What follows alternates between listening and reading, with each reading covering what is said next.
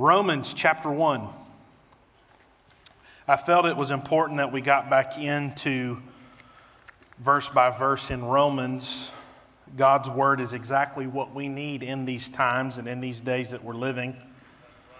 I'm thankful for what we were able to do Sunday night around the table. Pastor Ralph and I were able to sit and join in together in conversation around God's word and what's happening in this world. If you missed that, please go back and watch it. I think there is a level of encouragement for God's children to understand that we are so close to his second coming. That, that's encouraging to me.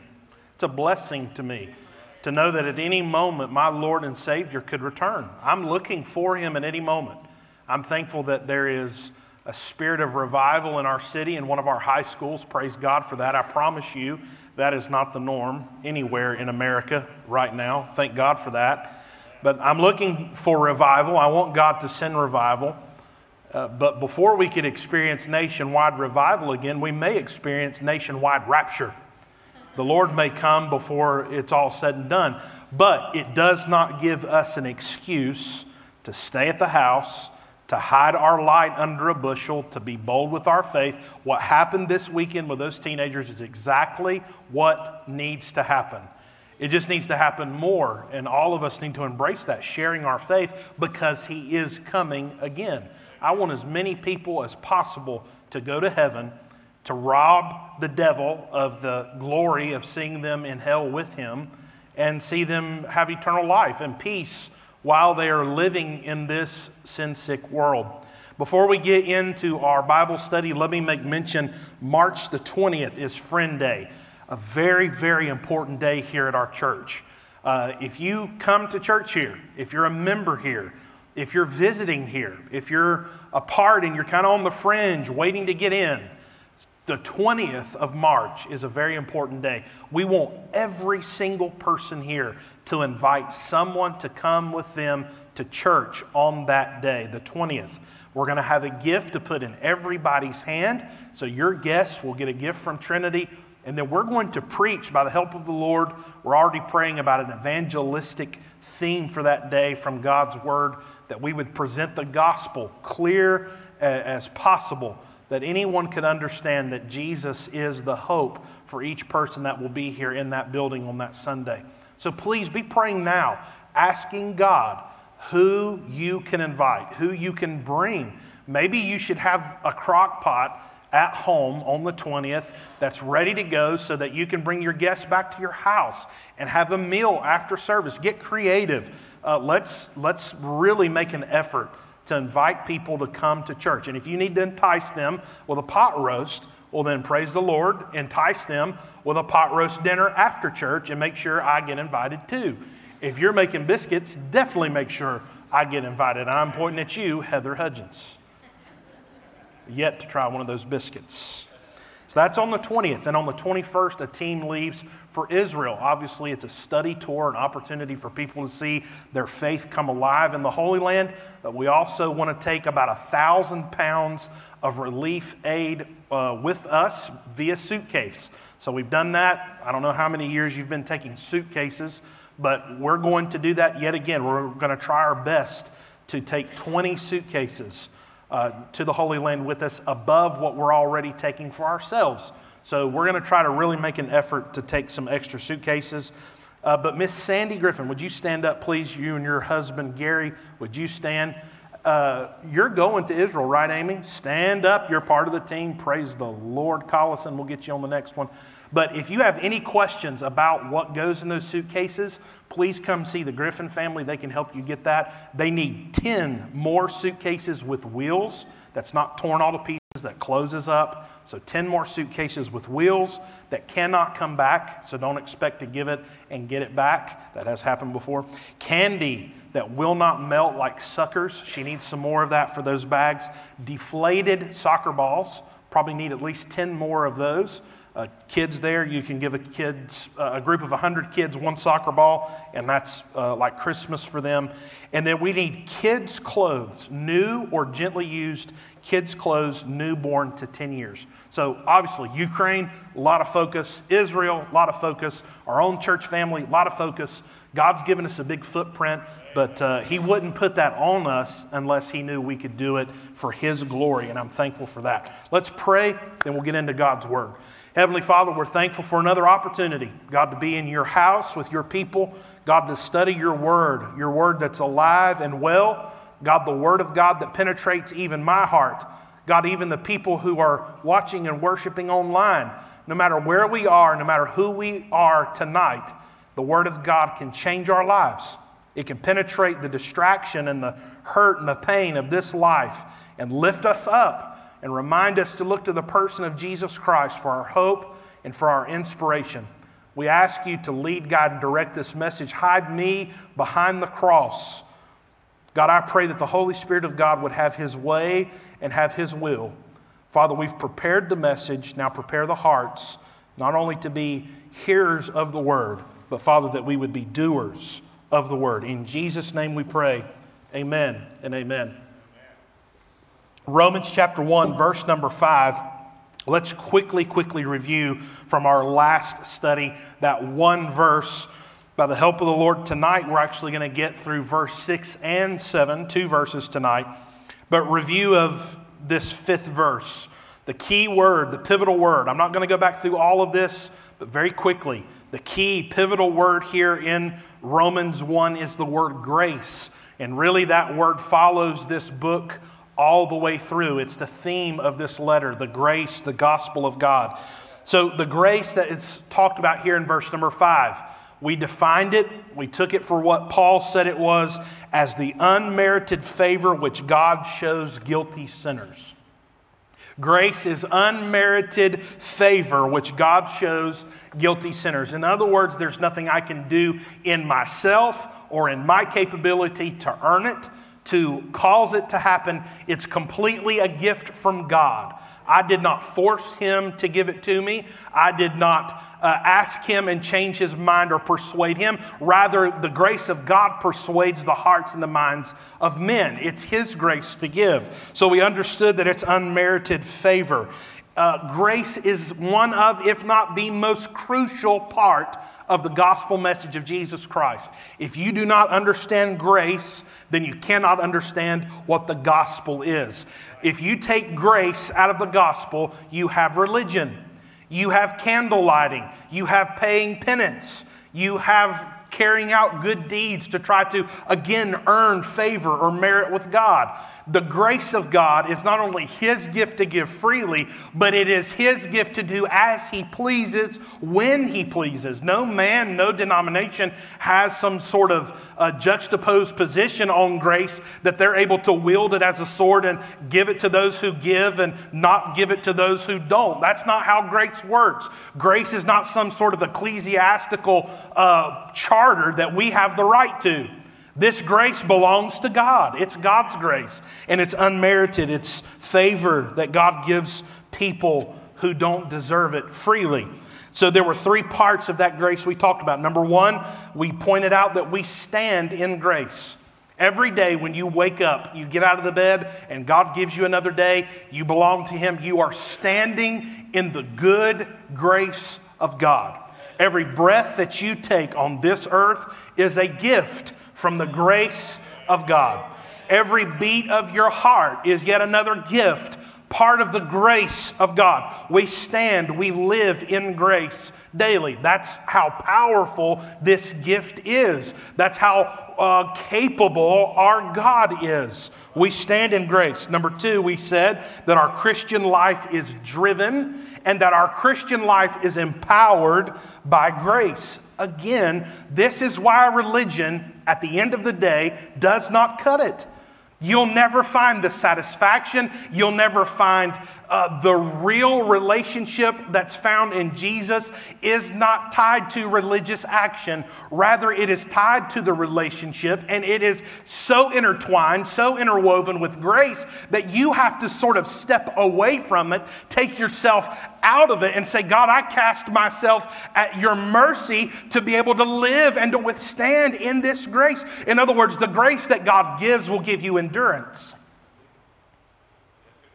The grace that God gives will give you exactly what you need to make it through this life. There may be days, there may be hours of your life you feel like you're up against the wall or you're in a situation or a circumstance that you're not going to make it through or that you feel like is going to change everything. You'll never be happy again. You'll never smile again. Those days come in life. But the grace that God gives doesn't mean that there won't be hard days.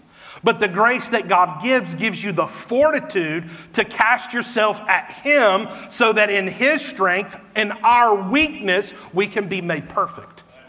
That's grace. That's nothing a man can do for you. As we mentioned about mercy on Sunday, the hem of his garment that the woman touched, it's so much more proof that that woman could do nothing for herself. The reason she pushed through the crowd, the reason she pressed through the people to get to Jesus is because she did not have the capability to fix herself. Grace relies completely on God. Our Christian life is driven in that. It's empowered in that. If you're coming to church and you're embracing a Christian lifestyle for the sake of being seen in a blue chair to make yourself feel better, or if you're here for civic activity, you are missing the greatest relationship possible on this universe. And that's a real relationship with Jesus Christ. Religion just doesn't cut it. And thirdly, we are to grow in the grace and in the knowledge of Jesus Christ. I'm thankful that the day I got saved when I was 15, that God did not leave me there as a spiritual newborn in the bassinet to consume milk for the rest of my life. Rather, as you can see, I grew. I got older. And spiritually speaking, I've grown. I've been able to see more of God's Word. I know now what it is to carry a prayer life and a burden. I see things in Scripture that I didn't see 10 years ago. I understand things better today than I did even yesterday. Praise God, He didn't just bring us into the family to leave us as spiritual wimps, spiritual babies but he's growing strong people with fortified bones, spiritually speaking, people who can consume meat. In other words, you can sit right up to the table of God's word and get out a 14 ounce medium cooked with char all the way around ribeye of spiritual goodness and enjoy every bite of it and grow in the grace and the knowledge of Jesus Christ. You can grow. You don't have to stay where you are. As a matter of fact, if you're staying put where you are, number one, you're, you're really missing the point of a Christian life and a Christian walk.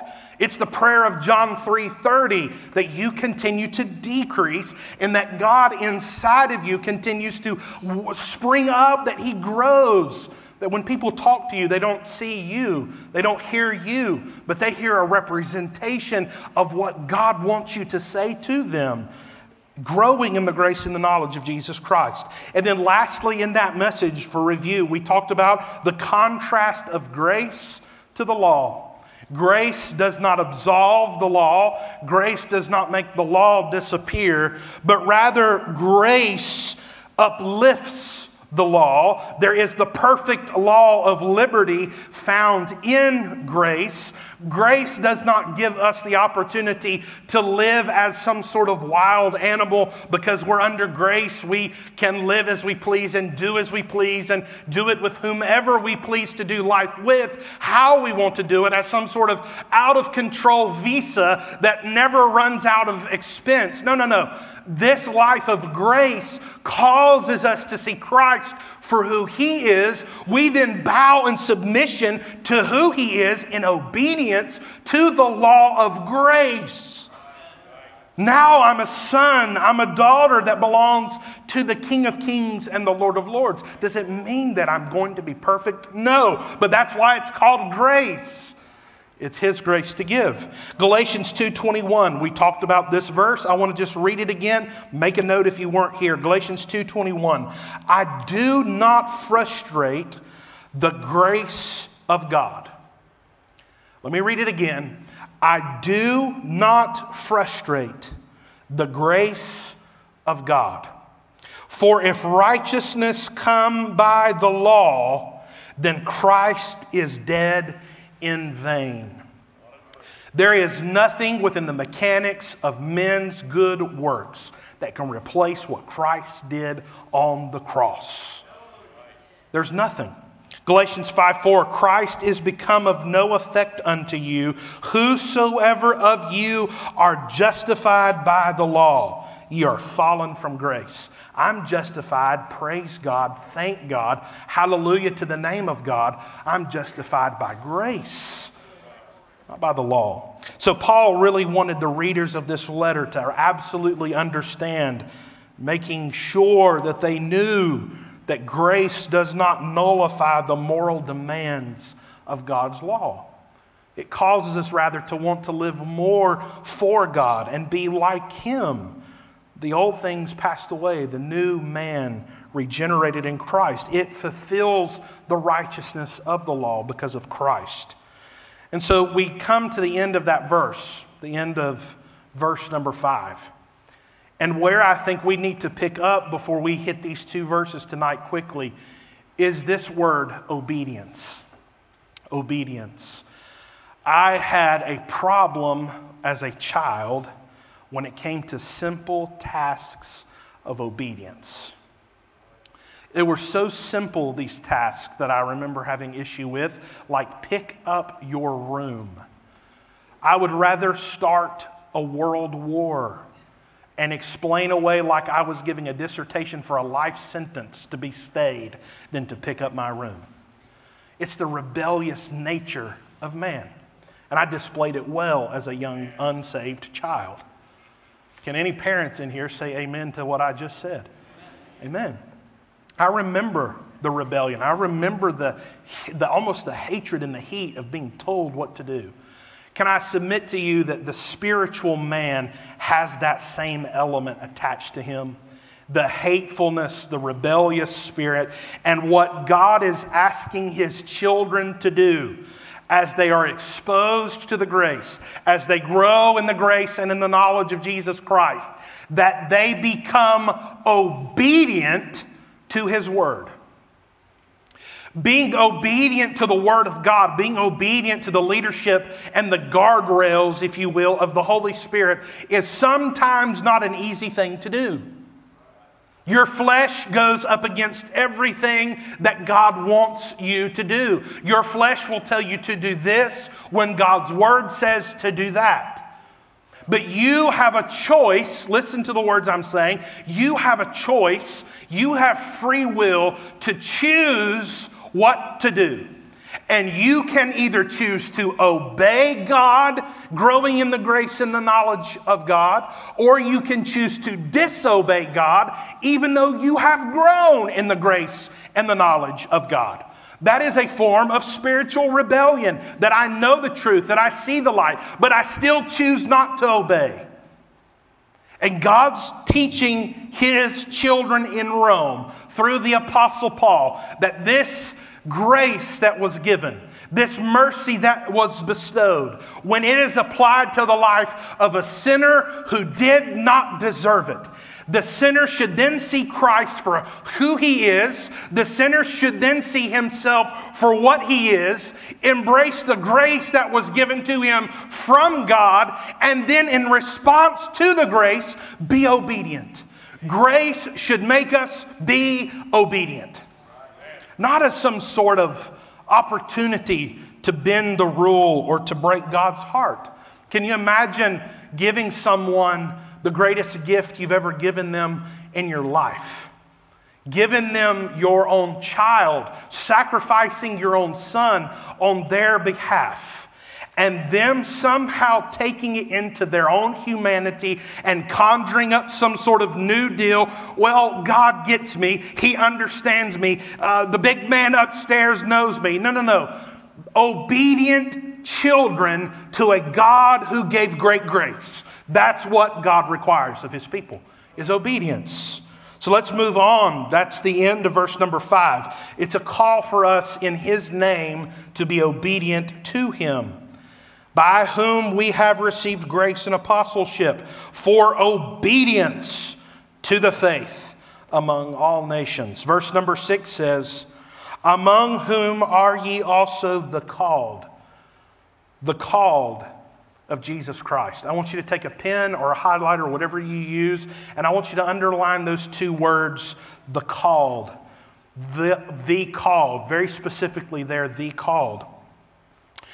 If I go through the New Testament and I understand what that word called is, this specific time, and multiple times throughout the New Testament, especially when the Apostle Paul is writing, this called is an effectual call.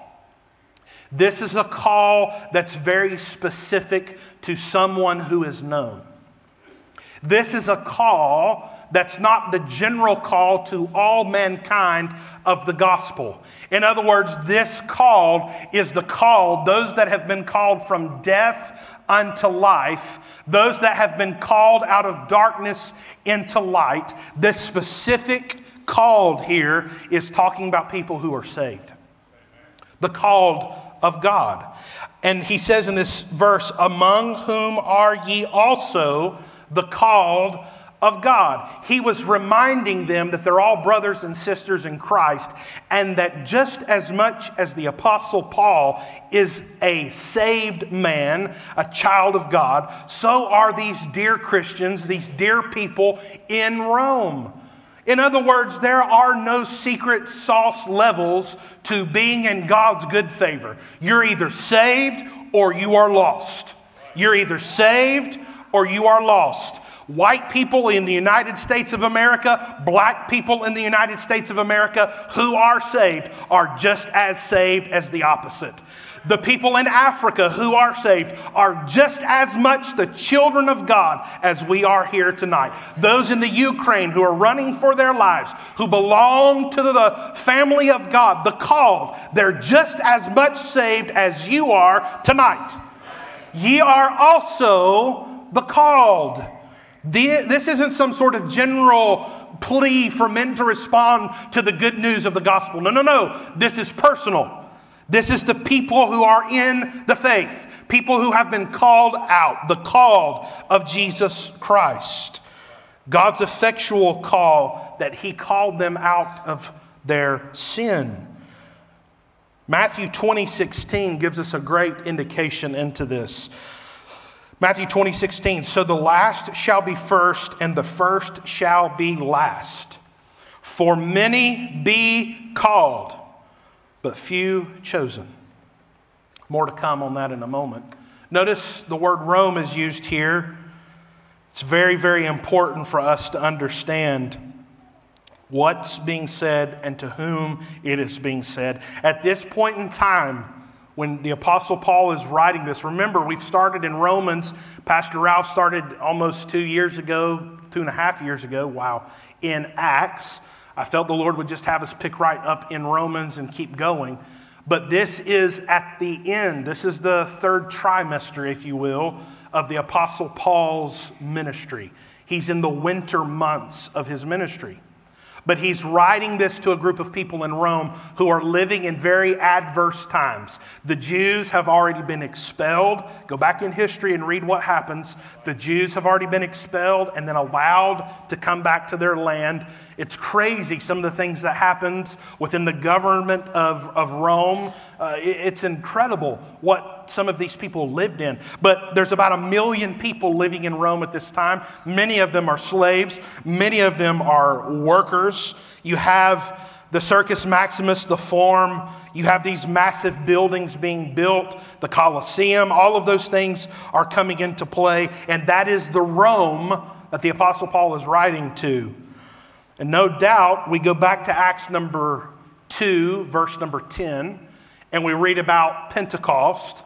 And what happened at Pentecost is some people got saved, full of the Holy Ghost, and they got back to Rome. And what did they do? They started a church. So, no doubt, the Apostle Paul is writing to first and second generation Christians who were born again or who have been born into the faith from the actual day of Pentecost. That's pretty neat to think about. So he's writing to these people and he's encouraging them and he's giving them this wonderful divine masterpiece through the inspiration of the Holy Spirit on gospel doctrine.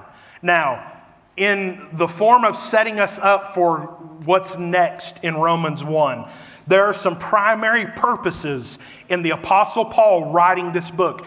I don't want to spend forever going into context and history because there's so much here.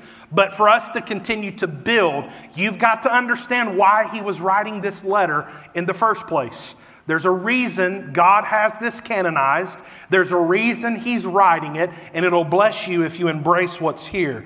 He was teaching many truths in all of this letter. This letter is jam packed. There's no telling how long we'll be able to take this apart verse by verse. But specifically, there was a visit to come. The Apostle Paul talks about his soon visit. He's going to visit Rome soon. But there were some important reasons that he wanted to, invi- to visit Rome. He wanted to edify those believers, he wanted to encourage them. He wanted to preach the gospel in Rome. We know how that goes. We'll find out more later. He wanted to get to know these Christians in Rome better. He wanted a, a face with a name, if you will. He wanted to develop relationships. We cannot take the humanity out of the Apostle Paul. You can't take the humanity out of his ministry. He got tired, he got sick, he got weak, he got hungry, he got thirsty, and he wanted to make friends. He wanted good Christian friends, believers. He wanted them to be able to know him so that they could pray for him. And specifically, not only that they would pray for him, but he goes to Rome to plan his next ministry in Spain. So he wanted to go and get them saddled up on the wagon. Hey, let's go for God, do more. There's ministry to do in Spain. So there's so much intentionality in what he's saying and what he's doing. So there's a great contrast in this letter and what you'll see in a lot of other letters from the Apostle Paul to churches. A lot of times you'll see the Apostle Paul call out very specific sin, very specific issues. First and Second Corinthians, you would not want to get that letter. That was, there were some parts of that letter that were scathing. Oh my goodness, that the church would fall away to such action, that the church would be consumed with such pride and religion. And he calls all of that out. This letter has a little bit of a different tone. This church in Rome, for all intents and purposes, we know it to be pretty doctrinally sound. There's some issues that happen later on because of the, the Jews leaving and coming back. Uh, but for the most part, this church in Rome is pretty healthy compared to what he says to other churches in other letters. So he's trying to really put together a team for the last days of his ministry. But before he can really give them a task, before he can really charge them with what they're going to do and how to pray for him, he wants to remind them of the grace of God and the gospel message of Jesus Christ. And listen, in these last days that we are living, in these tense moments before the Lord comes back, what you need more in your life is not more information about what the world is doing. Rather, take what information you do know of the world and run to the truth of God's Word for more of it.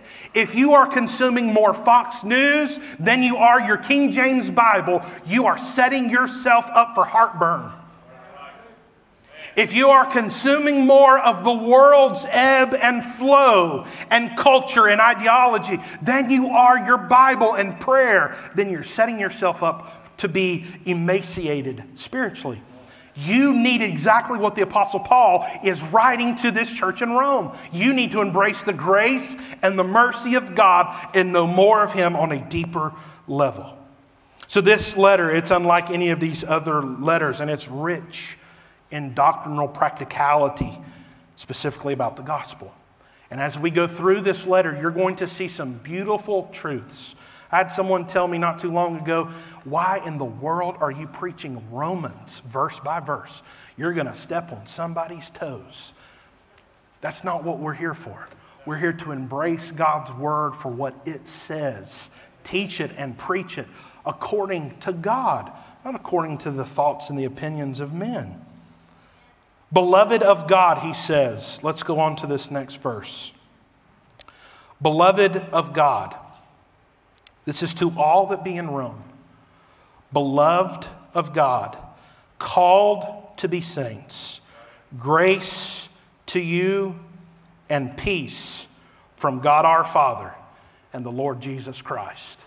We've officially read the introduction or the greeting of this letter in the first seven verses. This is where his greeting ends. And we're four messages in. Beloved of God, called to be saints.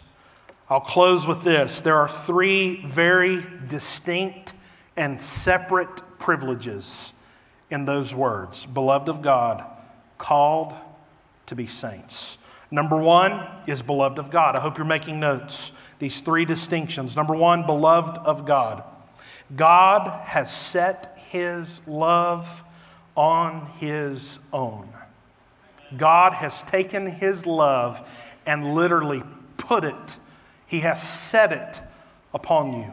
He has given you his love. Ephesians 1 6. To the praise of the glory of his grace, wherein he hath made us accepted in the beloved. Ephesians 2 4 through 5. But God, who is rich in mercy, for his great love, wherewith he loved us, even when we were dead in sins, hath quickened us together with Christ. By grace ye are saved. That is great, magnificent, powerful love that this pastor does not have the capability to describe in the English language. That is a love that only the Holy Ghost of God can reveal in your heart. It's a love that you'll never understand until you're one of His children.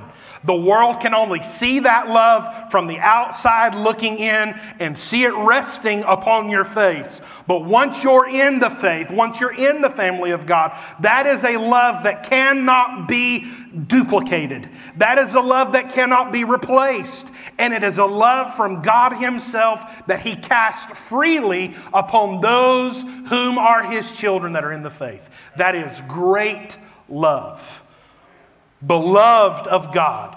If someone says of you that you are beloved of God, they have spoken a great thing about you. That God would love you, that God would not see you as an enemy, that God would not see you as one who has no hope, that God would not see you as one who is destitute and bound for an eternity in hell, but that God would look at you as a son or a daughter and say that I love you. That's great love. That's grace that God purposely, think about this. God chose to put that love towards us. We didn't force Him to do it, we didn't earn it. He chose to love us. That's great love. 1 John 3 1 says, Behold, what manner of love the Father hath bestowed upon us that we should be called the sons of God. Therefore, the world knoweth us not because it knew him not. The love that God's given to us, it will drive the world mad. They don't understand. How can you be loved unconditionally? How can you be loved right where you are? How can anyone come to this God of great love and Him save them and give them eternal life? That's because it's God's love, it belongs to Him. And it's great and it's mighty love. And if you're here tonight and you're saved and you're on your way to heaven, the greatest love ever created in the universe loves you. There are so many of you here that you struggle with finding love in wrong places. You've struggled in your past with looking for love in different people and in different feelings and sensations of drugs and alcohol. Maybe you're watching online tonight and you're looking right now for someone to love you. The good news is the love that God has cannot be matched on this earth. It's a love that He possesses and that He gives to men freely. Praise God for that love. Beloved of God. Number two, we talked about it earlier a little bit called. These are three distinct separations, three categories. The beloved of God, number two, is called. He has extended to them not only the general external invitation to believe upon the gospel of Jesus Christ, the good news that Jesus saves. Not only does that exist in the world, it doesn't matter what your skin color is, it doesn't matter what side of town you were born on. The call to the gospel, the call to Christ is global. It's for every man, every woman, every child, every creed, everyone should hear the gospel message of Jesus Christ. Everyone. The great news is it's not up to me, nor is it up to a church, nor is it up to a denomination to do the saving. It's not up to an emotion. It's not up to a song being played or a card signed. Rather, the call of God is a office work that belongs to the Holy Spirit, the Holy Ghost of God. He does that work. It's a holy transaction. It's a holy thing. Salvation isn't something that's cheap that you can just put a sticker on your lapel and call it a day. It's a holy work of God. And the Bible says that He draws men, He woos them, He compels them. And then when the light comes on and they see the glorious gospel of Jesus Christ and they see Jesus for who he is, the Holy Ghost of God does the work. That's why you can be so secure in your salvation. Your pastor didn't save you. Your church didn't save you. The Holy Ghost of God convicted you of your sin, and He's the one that did the work. Second Thessalonians 2 13 through 14. But we are bound to give thanks always to God for you, brethren, beloved of the Lord, because God hath from the beginning, from the beginning, chose you to salvation through sanctification of the Spirit. Not the Baptist church, not Winston, not Ralph, not Nathan, but the sanctification of the Spirit, the Holy Ghost of God, and belief of the truth. Thank God it's not up to a man. It's not up to a priest. It's not up to how many candles I light. It's not up to how much money I give. It's up to the Holy Ghost of God to do the work in the lives of men. Powerful, powerful truth. Simple, simple words in a letter that God divinely used to encourage you in these last days. That as Satan comes and he torments the children of God and he casts out doubts and he casts out vain imaginations and it torments your mind and you feel in a dark place where you can't pray and you can't praise and you can't sing and you can't feel God. You can go back to the truth of His Word, look at Satan in the face, and remind him that you do not operate in how you feel, rather, the principle that the Holy Ghost of God is the one who saved you. And might I add that nothing can take it away from you. 2 Timothy 1 9, who hath saved us and called us with a holy calling, not according to our works, not according to anything Winston ever did, not because his granddaddy was the pastor, not because of anything my parents did, but according to his, being God's own purpose and grace, which was given unto us in Christ Jesus before the world began. What a mighty God. John 6 44 says, No man can come to me except the Father which hath sent me draw him, and I will raise him up at the last day. And lastly, saints. That's the third classification. Beloved of God, called, and then the word saints. God has set believers apart from sin to himself for his glory and for his purpose. That's why when you choose to sin and you go against light received, you may be a sinner of fornication, but you're also a thief of God's glory. more important than your feelings toward your sin and how destitute it makes you feel. No matter what the sin is, when I sin against God as a saved man, I'm a thief. I rob him of his glory that was due in my life. I'm a, I owe him everything that I have. And every time that I choose not to bring him glory, not to bring him honor, not to be obedient, I am a thief. I'm guilty of robbery, the robbery of God's glory. And when I get to heaven, I don't want to have too many infractions where I've stolen the glory from God. Where I've taken what was supposed to be His opportunity to do a work in someone else's life, but I was too hard headed or too rebellious to do what He told me to do. But God has set apart believers, the saints, and this is for Him. These are to be holy ones, ones that are the salt, the light. The salt is a preservative, it stops the decay, it stops the rot, it keeps things in place. It doesn't allow more death to happen. It salts in and it preserves. That's what you are to do in culture. That's what you are to do at work. That is what you are to do at Erwin High School. And can I tell you something about the wonderful testimony we heard tonight from Erwin High School? That is the innocence of new life in Christ, not knowing any different than to be bold for Christ. Because when you really get in and you really see Christ for who he is, you'll want to tell other people. You'll want them to have the same peace that you have. Know ye not that ye are the temple of God and that the spirit of God dwelleth in you 1 Corinthians 3:16 asks 1 Peter 2 5 says, Ye also, as lively stones, are built up a spiritual house, a holy priesthood, to offer up spiritual sacrifices acceptable to God by Jesus Christ.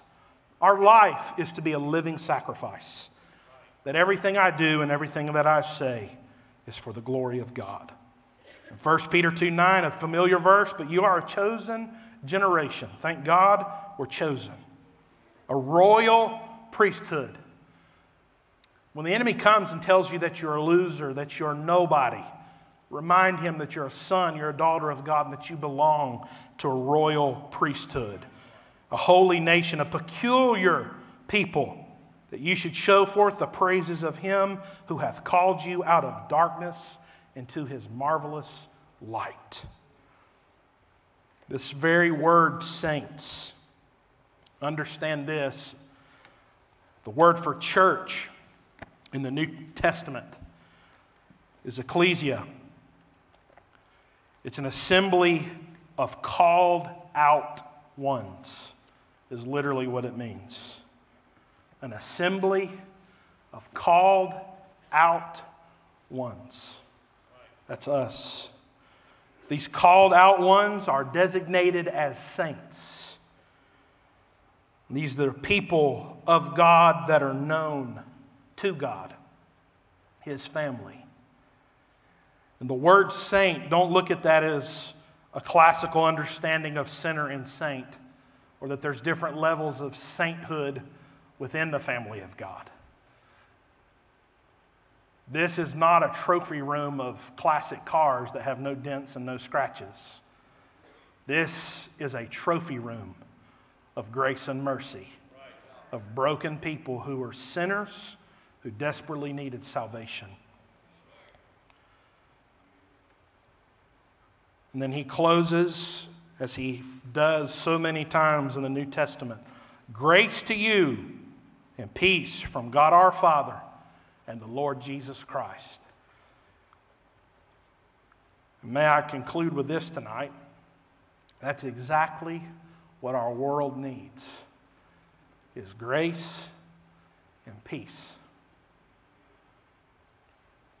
But the problem is the grace and the peace that the world needs can't be found in the world.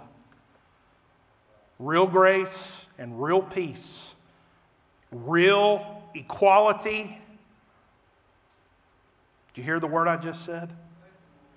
Real equality, real justice, real love can only be found within the realm of the kingdom of Jesus Christ, who is Lord of Lords. Anything that the world has to offer that says that is peace has a facade in front of it, and behind it is an ugly reality. Everything that the world has to offer as some sort of token of grace has strings attached to it that run all the way to eternity. But the grace and the peace that God can bring to the heart of one of his children cannot be duplicated by pill, by doctor's note, by any drink or drug or substance. The grace and the peace that you enjoy as the ecclesia, the church, the saints, the called ones. It's a grace and a peace that comes directly from the Son of God Himself, Jesus Christ. And that's why we can live in this world and leave tonight with a smile on our face because of who Jesus is. Father, we love you. We thank you for the truth of your word. We thank you for the grace and the mercy bestowed upon us. God, for the peace that you bring our hearts. Lord, thank you in your providential hand that you kept the Apostle Paul out of Rome long enough to write this letter. God, thank you Lord, if he had been able to go straight to them, we wouldn't have this letter.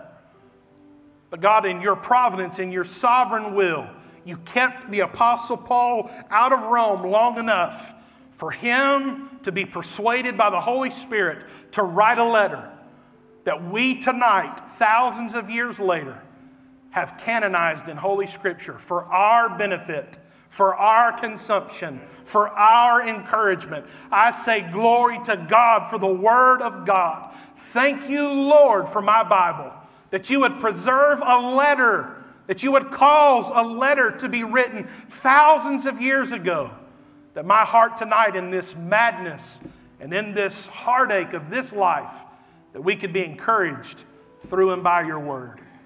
It's in Jesus' name we pray all these things. We thank you from a heart of thanksgiving and gratitude for who you are and for what you are.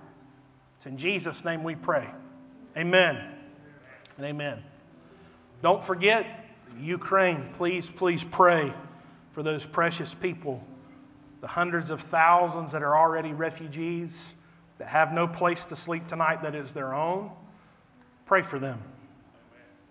For those who have lost loved ones needlessly, because of brutality and cruelty and bloodlust and pride, pray for them.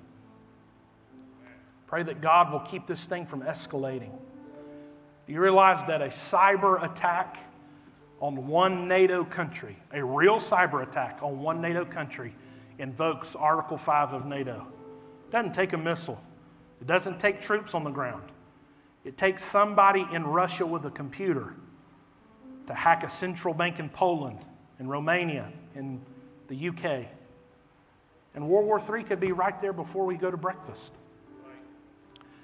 You better be right with God. You better be right with fellow man.